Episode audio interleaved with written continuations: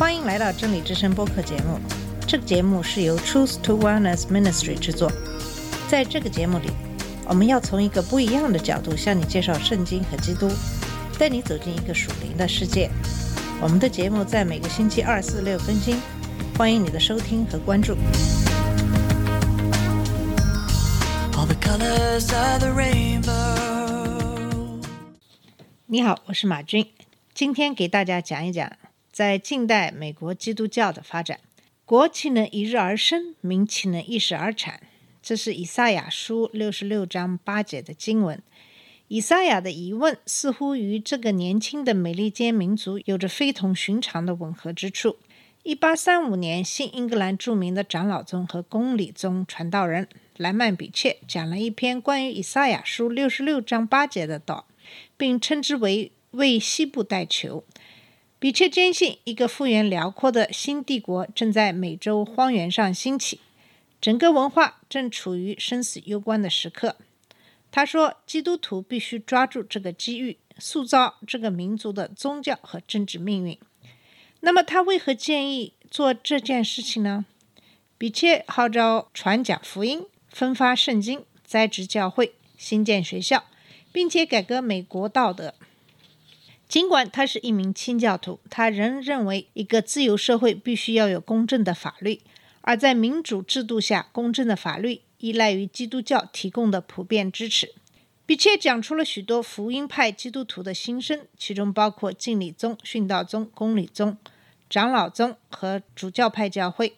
事实上，很多人都赞同他的观点，因此历史学家们把这一时期称作“公益帝国时代”。基督教美国这一意象是19世纪美国新教的主导性主题。我们可以追溯这一主题的产生过程、主要危机及其衰亡的因素。如果对这一世纪缺乏认识，今天的基督徒便无法理解他们自身这个时代的各种社会力量及宗教人物。塑造年轻的美利坚民族命运的福音运动，并不是从那个时代才开始的。正如英诺森三世的中世纪欧洲观和加尔文的基督教日内瓦设想一样，福音派的美国们表达了基督徒对社会的关注。美国西部是赋予福音派基督教在全民族范围内宣扬福音主张的最大机遇。虽然这种意向在我们这个时代日趋暗淡，但根本动力依然存在，因为这是神对其子民计划的一部分。你们是世上的光，你们是世上的盐。这是马太福音五章十三到十四节的经文。基督徒怎能对他们周围的世界不闻不问呢？十九世纪美国的伟大事件发生在西部这个不断拓展的边疆。早先越过阿勒戈尼山的人曾唱歌歌颂这一地区。一七五一年，克里斯多夫·基斯特也曾这样描绘它：那里流淌着无数的溪流和小河。到处是美丽的天然草场和一望无际的野生黑麦、青草和苜蓿。独立战争后，许多美国人都涌向这块土地，整个大洲似乎要向太平洋倾斜了。从1792年到1821年，在原来的十三个州的基础上，又新增了九个州。到19世纪中叶，近乎一半的美国人居住在阿巴拉契山脉以西的土地上。这是一场巨大的转变。这些边远地区的居民生活在驱逐印第安人和征服这片荒原这两项艰巨的任务当中，过着野蛮又无法无天的生活，并以此闻名。偶尔有一些登山探险的欧洲人来到西部，无不为当地人粗暴无礼的举止感到震惊。一位英国游客发现，这些偏远地区的人们为一些微不足道的小事而大打出手。双手、牙齿、膝盖、头和双腿都是他们的武器。他们不仅挥舞拳头，而且撕、踢、抓、咬，样样俱全，甚至彼此伸出手指，敏捷地抠人双目，使出浑身解数置人于死地。在美利坚合众国成立后不久，面对西进机遇，各宗派显得准备不足，因此基督教对整个局面的影响总是微乎其微。只有百分之五或百分之十的美国人是教会成员。然而，最终西部这个野蛮、动荡、无神的社会竟然被驯服了，而做到这一切的并非其他力量，正是福音派基督教。当所有的国民都臣服于基督这一使命，开始挑战福音派时，他们采用了两种方法：自愿会社和复兴运动。权利法案及其有关宗教自由的条款，实际上认可了宗派教会观，并禁止教会对政府管理产生直接的影响。因此，各宗派得以自由地阐述各自的信仰，坚持自己的做法。可是，基督徒对社会生活和道德担负什么样的责任呢？这是志愿会社的切入点。威廉·克里和其他英国福音派信徒设计了志愿会社，由此将福音传至印度，并对抗西印度群岛的奴隶交易。美国福音派抓住这个思想来为自己的目的服务。建立美国自由社会的最佳手段，似乎就是对公众舆论施加影响，支持意义深远的宣教和教育活动，在这个年轻的民族传播改革理想。这些志愿会社使不同宗派的基督徒为了某个共同关注的事情而联合起来，如节制或守安息日等。因此，为了塑造美国生活的某一层面十九世纪初期出现了许多这类会社。美国圣经协会、美国殖民协会、美国主日学联合会、美国教育协会等，这一事件变得日益明显。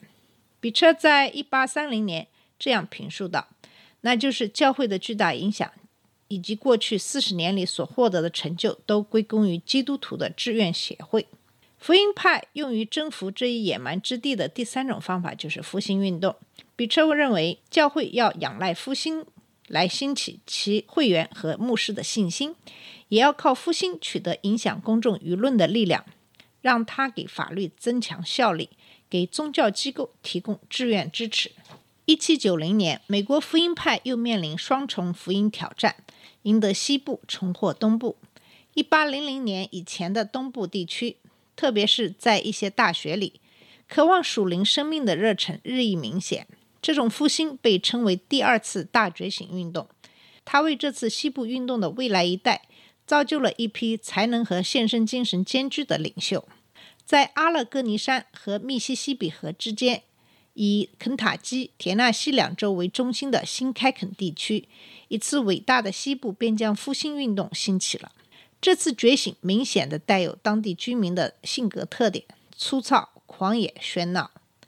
熟知这一地区详情的是提摩太·弗林特，给我们留下了这么一段对西部布道人的描绘：整月整月的到处游走，穿行于深山老林之间。那些人天生具备一种引人深思、激发想象的思想灵感和表达能力，因此他们的布道十分受欢迎。其首要目的就是唤起人们的情感。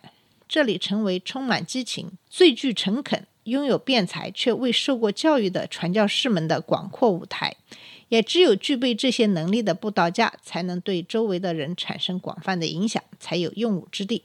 在文盲如此众多的偏远地区，这些边疆布道家，无论是黑人还是白人，都是基督教传播的基本渠道。在这些粗鲁的西部的复兴家当中，最为严厉的一个要数身材瘦高，有一双敏锐的黑眼睛。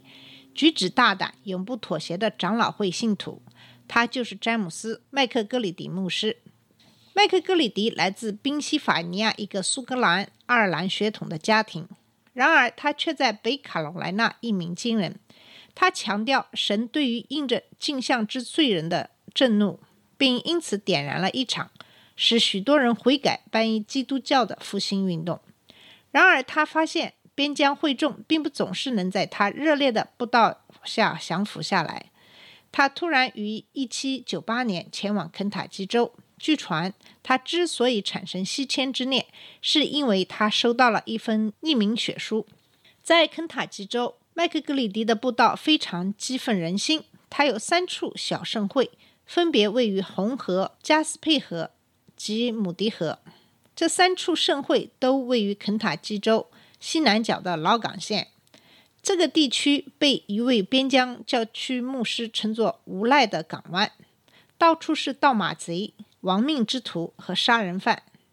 令人惊讶的是，这些无法无天之人对麦克格里迪关于天堂、地狱图景的描述反应非常强烈。他所描绘的天堂是那么栩栩如生，盛会中那些原本麻木的人。几乎都看到了天堂的荣耀，并渴望到那个地方去。他形容的地狱极其恐怖，他的传讲又是那么有效，以至于那些罪人们禁不住哆嗦颤抖，想象着那燃烧着的硫磺火湖正向他们迎面扑来，神的愤怒正将他们打入无底深渊。一八零零年七月，麦克格里迪迎来了他的五旬节，由此改变了美国的历史进程。在红河地区的首次复兴运动后，他决定发布下一次在加斯佩河教会举行盛事的预告。当预告的内容在定居点传遍时，许许多多的西部拓荒者，或坐车，或骑马，或穿着鹿皮皮鞋步行，纷纷来到加佩斯河，等待圣灵的工作。他们中最远的是从一百英里外赶来的，很多家庭还带着帐篷和食物，冷猪肉。玉米面包和烤熟的鸟肉，来到加佩斯河，准备住上一阵子，亲见、倾听、感受神的作为。今天我们回顾这次加佩斯河步道，视之为第一次露天聚会，即第一个为远道而来的人举行的持续数天之久的户外宗教礼拜式。他们在户外宿营，露天聚会由此得名。麦克格里迪是这方面的先驱。复兴布道家和露天聚会在美国延续了几乎整整两个世纪。然而，时间消磨一切，强烈的布道热情渐渐冷却下来，这是不可避免的。人也不能总是生活在火一般的热情中。在查尔斯·芬尼、穆迪、比利格·培里等人的领导下，露天聚会从户外移至室内。在乡村小教堂和城市礼堂里继续赢得民众的欢迎。当然，并非每个人都支持复兴运动。信义宗和长老宗中有许多人觉得复兴忽视了完备的教理。罗马天主教和主教派教会则认为复兴只是情感的爆发，并非真正意义上的崇拜。不过，当热情高涨的复兴家和越来越多的传教士西行传教，在职教会、建立学院的时候，这些批评大多被忽视了。到了19世纪30年代，敏锐的外国观察家阿莱克斯·托克维尔发现，与世界上其他国家相比，这个国家的基督教对人类灵魂的影响最大。有不少人赞同这一观点。可是，一种致命的癌症正在基督教美国的生理组织中扩散。饱含基督教原则的民主，怎能继续允许成百万的人沦为奴隶呢？美国从一六一九年八月二十九日开始使用奴隶。当时，一艘荷兰帆船将二十名黑奴运至弗吉尼亚的詹姆斯顿。截至一八三零年，奴隶人数已升至两百万人左右。随着这个民族的西进，其制度问题凸显出来。每当一个新建的州加入这个合众国，每当人们在一个新的地区定居，狂热的奴隶问题总会深深震撼着这个民族的良知。新的领土该是自由的还是奴隶制的？奴隶制是否会无限期的延续下去？在保留自由和统一这两者的渴望中，如果只能择其一，哪个必须先考虑？对于人类的生存而言，这一斗争中的各个维度是如此根本。其特征具有如此明显的宗教性，以至于各方都回到圣经来解释他们的宗教经验。好了，我们今天的节目先到这里。今天给大家讲述的是美国基督教。在下一期节目，我会继续给你讲述基督教在黑奴中的传播，以及对福音派美国的文化冲击。谢谢你的收听，我们下次节目再见。这里是真理之声播客节目。真理之声是 Truth to Wellness Ministry 旗下的一个节目，由 Truth to Wellness Ministry 制作和播出。如果你有什么想跟我们分享，请给我们发电子邮件，我们的邮箱地址是 truth to wellness at gmail.com。你也可以直接去我们的网站 www.dot.truthtowellness.com 浏览更多的信息。下次节目再见。All the colors of the rain